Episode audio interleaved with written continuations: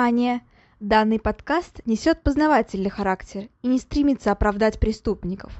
В подкасте часто упоминаются убийства, насилие, алкоголь и запрещенные вещества.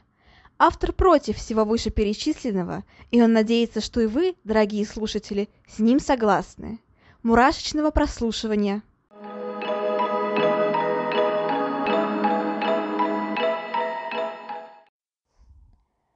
Всем привет! С вами снова Ульяна, и вы слушаете новый выпуск подкаста «Обратная сторона жизни». Всем добро пожаловать! Итак, совсем-совсем скоро новый учебный год. Кто-то пойдет в школу, а кто-то на пары в колледж или университет. Ну, а кто-то пойдет на работу и фыркнет в сторону тех, у кого были каникулы два или три месяца. И Признавайтесь, все ли планы, которые строили себе на лето, вы осуществили? Съездили куда хотели, достаточно ли отдохнули, как-то прокачались, саморазвились, да, да, нет? А, лично я вот очень довольна проведенным летом, потому что оно было по-настоящему продуктивным.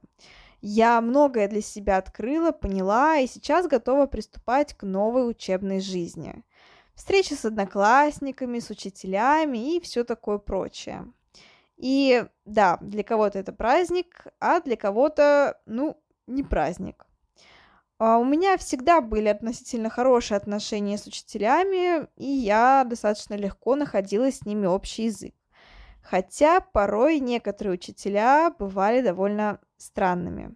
Думаю, у каждого в школе или в универе или в колледже есть такой странненький препод, который вроде бы безобидный, но чудной просто до жути. Но ни один странный школьный или университетский препод точно не сравнится с нашим сегодняшним героем в кавычках.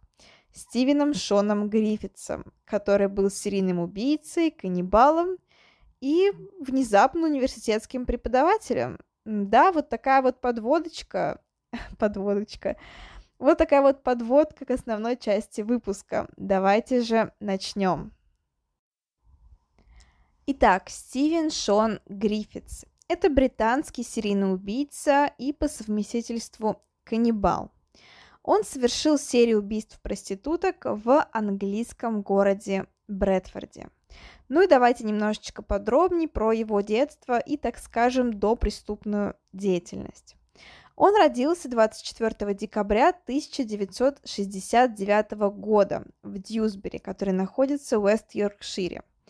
А, его мать звали Мойра Дьюрхест, и его отца звали Стивен Гриффитс старший. А, при этом несмотря на то, что его родители э, развелись вскоре после э, рождения ребенка, точнее после рождения трех детей, э, все-таки семья у него была относительно благополучная. В принципе, он ни в чем не нуждался, Стивен, в детстве, хотя они жили достаточно небогато. Но при этом родители достаточно сильно экономили, и поэтому могли обеспечить сыну хорошее образование и, в принципе, хорошие условия для жизни. Однако а, сам Стивен с детства был не совсем обычным ребенком. А, его увлечения составляли, составляло холодное оружие. Он просто обожал ножи, коллекционировал их, а, всегда с собой носил и всем ими хвастался. При этом, как говорят э, его окружение, то есть э, э, его такие знакомые а, дети, они говорили про то, что Стивен обладал довольно сложным характером, сильно любил драться, вообще всех провоцировал на какие-то оскорбления, на драки. И, ну, такой, знаете, местный школьный хулиган. А, при этом также говорят про то, что его мама, несмотря на то, что была довольно, ну, хорошей женщиной, тоже обладала довольно-таки сложным характером. Она постоянно а, ругала, собственно, оскорбляла отца Гриффина, а, ну и, собственно, совершала мелкие кражи. Впоследствии Стивен тоже начнет рано свою преступную деятельность, тоже будет совершать кражи. Ну и, собственно говоря, к 17 годам Стивен проявлял довольно-таки большие странности в поведении, потому что начал говорить о том, что его посещают мысли об убийстве женщин. Эти мысли придавали ему очень веселое настроение, он, пост... он при этом их абсолютно не скрывал, а, со всеми ими делился, и понятное дело, что это вызвало довольно ну, жесткую реакцию. Поэтому уже к 17 годам его отправили к психиатру. Но при этом психиатр пока что, пока что первое время ничего серьезного не нашел, просто под наблюдение, просто под контроль и, собственно говоря, продолжает Стивен наблюдаться. Однако а, вскоре желание убивать, простые мысли об этом перерастают в действие. И тогда Стивен совершает свое первое преступление. Он нападает на менеджера супермаркета. При этом менеджер остается в живых, а Стивена быстро находят и наказывают. Его приговаривают к трем годам заключения. При этом в заключении Стивен очень сильно обижается на общество и э, приходит к мысли о том, что хочет стать серийным убийцей. Его опять же несколько раз обследуют э, психиатры, э, находят, конечно, в нем отклонения, но при этом он все еще остается вменяемым. Э, несмотря на это, было выявлено, что у него э, достаточно сильное шизоидное расстройство. Это не шизофрения, это именно шизоидное расстройство. Оно, насколько я понимаю, относится к более легким заболеваниям относительно шизофрении. И, в принципе, его удается контролировать, э, ну, если наблюдаться пост- постоянно у врача. То есть Стивен все еще вменяемым. И в конце, после, собственно, всех преступлений, на суде его тоже признают вменяемым. После того, как он отсидел срок и вышел, он продолжил совершать мелкие преступления, ну, относительно мелкие. Во-первых, он э, э, водил в нетрезвом виде, нарушал домашний арест, и в 92 году он попыт- попытался совершить второе нападение. Он напал на девушку, угрожал ей с ножом, но девушке удалось сбежать и остаться в живых. При этом она сразу же пошла в полицию, подала заявление, и за это преступление Стив получил два года заключения. А, собственно говоря, после выхода из тюрьмы, которое было в 1994 году, а, Стив долгое время искал себя. Вроде бы как бы он в это время не совершал особо никаких преступлений и как-то вроде бы даже встал на путь исправления. А, он а, много подрабатывал в каких-то таких местных магазинах, там еще где-то прибивался такой работой. При этом в это время он сильно увлекся тематикой crime. Его и до этого интересовали преступления, психология серийных убийц и так далее, но прям именно в этот период он всерьез начал увлекаться crime. Он коллекционировал книги про реальных маньяков. Ну, вот так вот, знаете, бывает, рассказываешь в подкасте про серийных убийц, там читаешь что-то, потом хоп, и совершаешь какую-нибудь серию. Я ни на что не намекаю, честно, просто а, действительно очень многие серийные убийцы, они интересовались тематикой crime. Видимо, потому что подсознательно хотели, ну, как-то разобраться в себе или там понять, одни ли они такие на свете. Но если мы с вами адекватные люди, я надеюсь, и мы с вами слушаем True Crime просто для того, чтобы, ну, больше для себя узнать, как-то там а, осудить этих людей. Ну, то есть мы же, правильно, мы же все считаем их мерзкими и противными, и ужасными и так далее то, конечно, серийные убийцы, которые читают про таких же серийных убийц, а, восхищаются ими и хотят быть на них похожими. Вот в этом разница. А, собственно говоря, также в это время ненависть к обществу Стивена Гриффитса возрастает, и он понимает, что действительно сильно обозлен на вообще людей в целом, поэтому начинает э, снова совершать мелкие преступления. Начинает он с вандализма, а, разрисовывает граффити стены, оборовывает мелкие магазины, автоматы и так далее. А, собственно, также его всерьез увлекает тематика терроризма, и он даже покупает себе арбалет и начинает из него стрелять. Но несмотря на все это, несмотря на то, что он отсидел в тюрьме, совершил нападение и так далее, он внезапно становится преподавателем Брэдфордского университета. Это позволяет ему, так скажем, его хорошее образование, которое дали ему родители.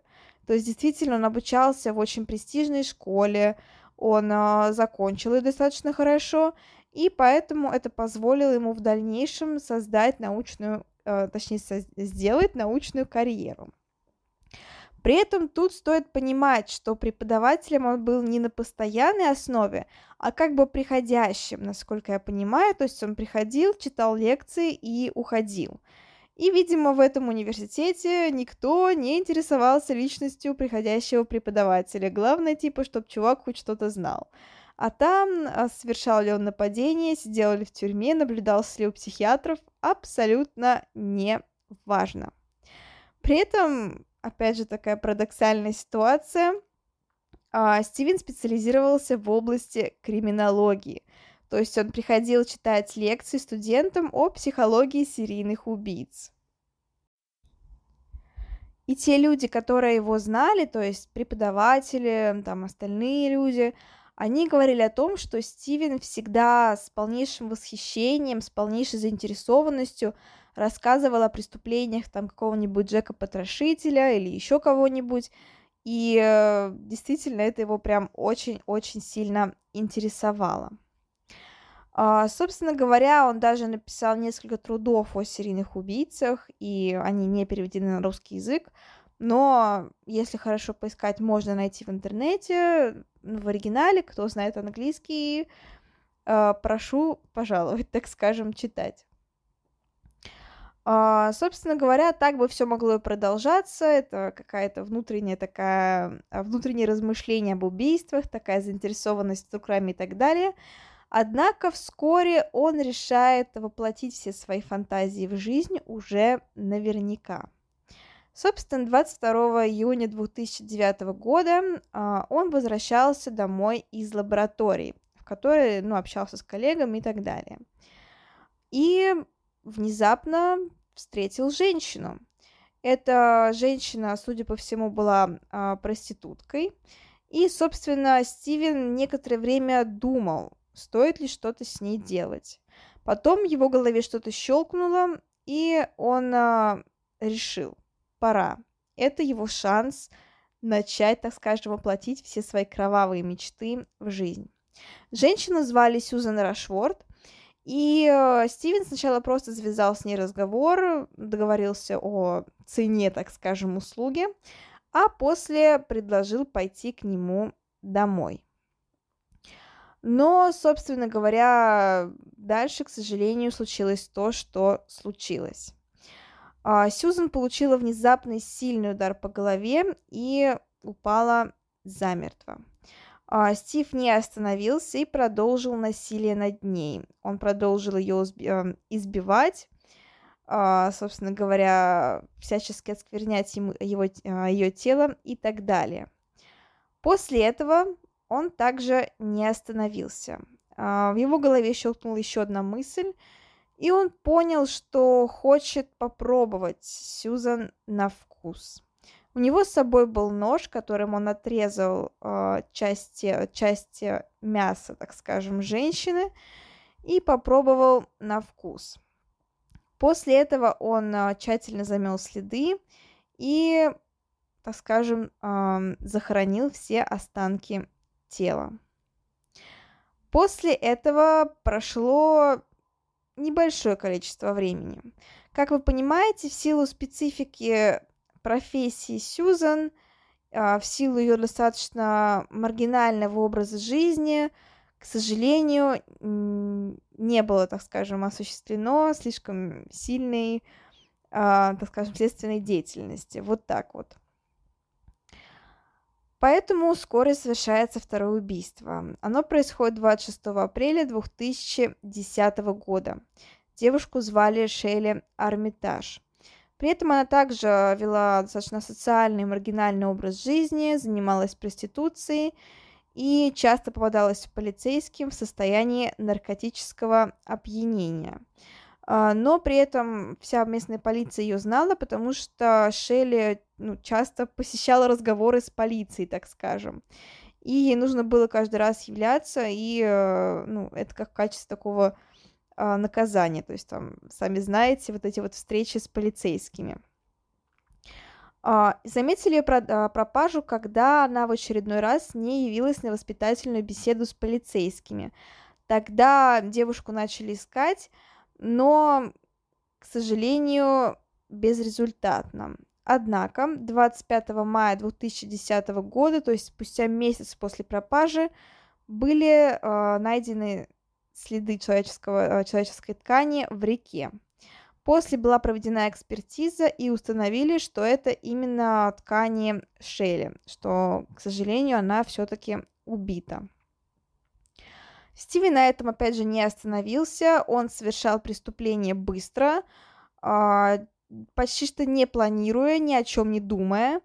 И э, вскоре, да, он был пойман. 21 мая 2010 года он э, совершил еще одно убийство. Девушку звали Сюзанна Блеймерис, и именно ее смерть позволила полицейским раскрыть личность преступника.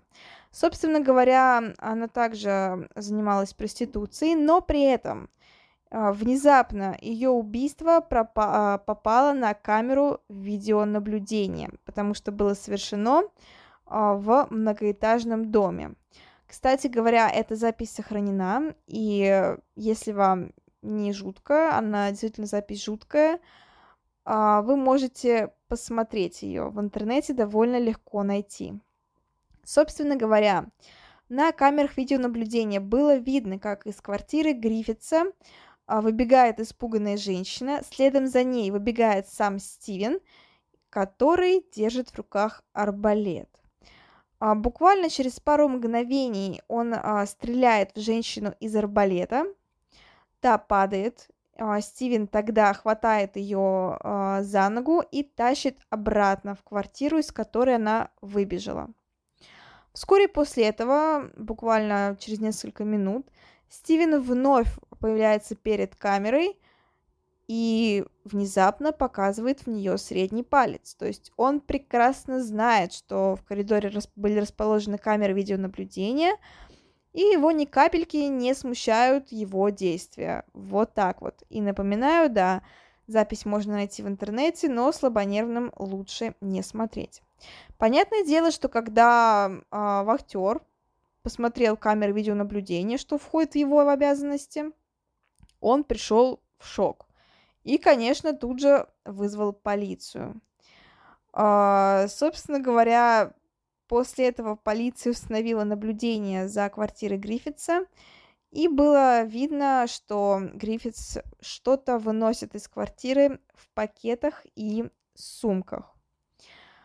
Ну и, конечно, после этого э, в его квартиру ворвались полицейские, чтобы арестовать преступника. Теперь было понятно, что это он совершил убийство, что вот, вот они все улики, вот видеозаписи и так далее.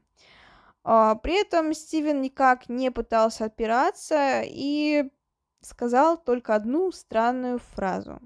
«Я Усама Бен Ладен». Это известный террорист и Напоминаю, что Стивен всерьез интересовался терроризмом. Помимо прочего, а, были найдены другие улики, например, изображение убитой Армитаж. Это вторая жертва. А, он снимал ее также на камеру, как оказалось, и что было тоже также доказательством совершенных им преступлений. Ну и кроме того, конечно, было найдено орудие убийства. Э, тот самый арбалет, которым было совершено третье преступление. Э, Стивен сказал, что всех жертв он употреблял в пищу, и он никак не стеснялся этого, то есть не было, не пытался он как-то это скрыть, не пытался как-то замести следы, с полицейскими он разговаривал довольно таким откровенно. Кстати говоря, интересный факт, что до этого полиция, ну, подозревала э, Стивена Гриффитса в совершении преступлений. и за ним велось наблюдение, однако никаких улик не было до этого, поэтому арестовать его не могли. Ну и вот, собственно, после этого инцидента, после третьего убийства, стало понятно, что все, это конец. Можно выносить приговор. Собственно, он был задержан 24 мая 2010 года.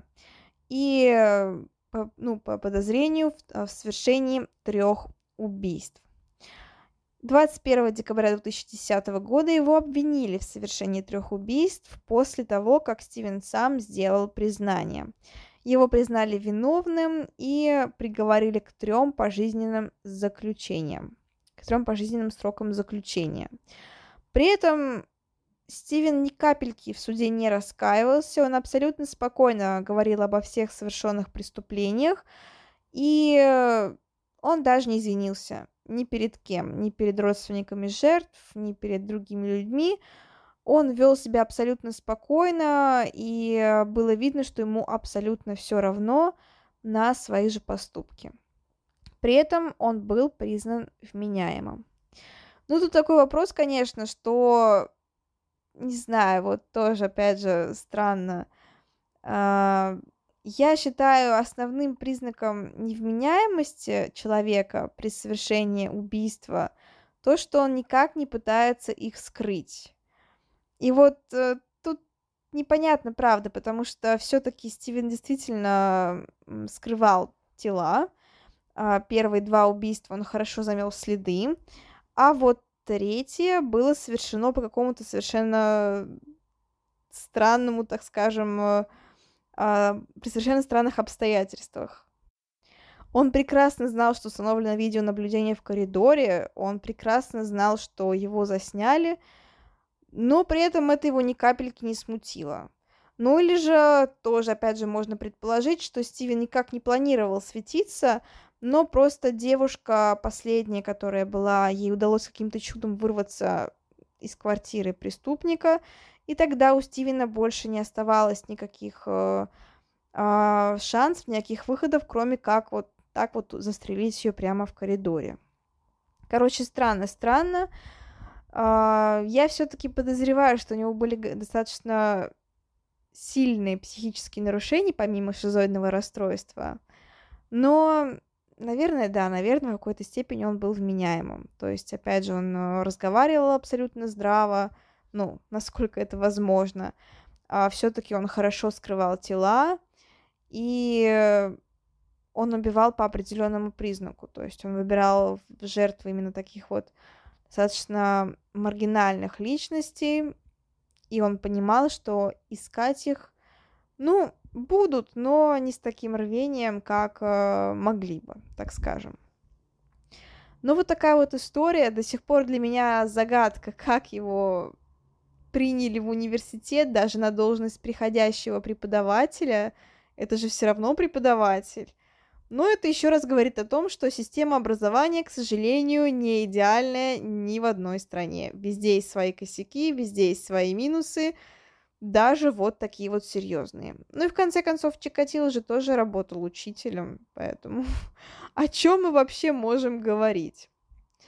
Ну, вот такая вот история, мне кажется, интересная, необычная.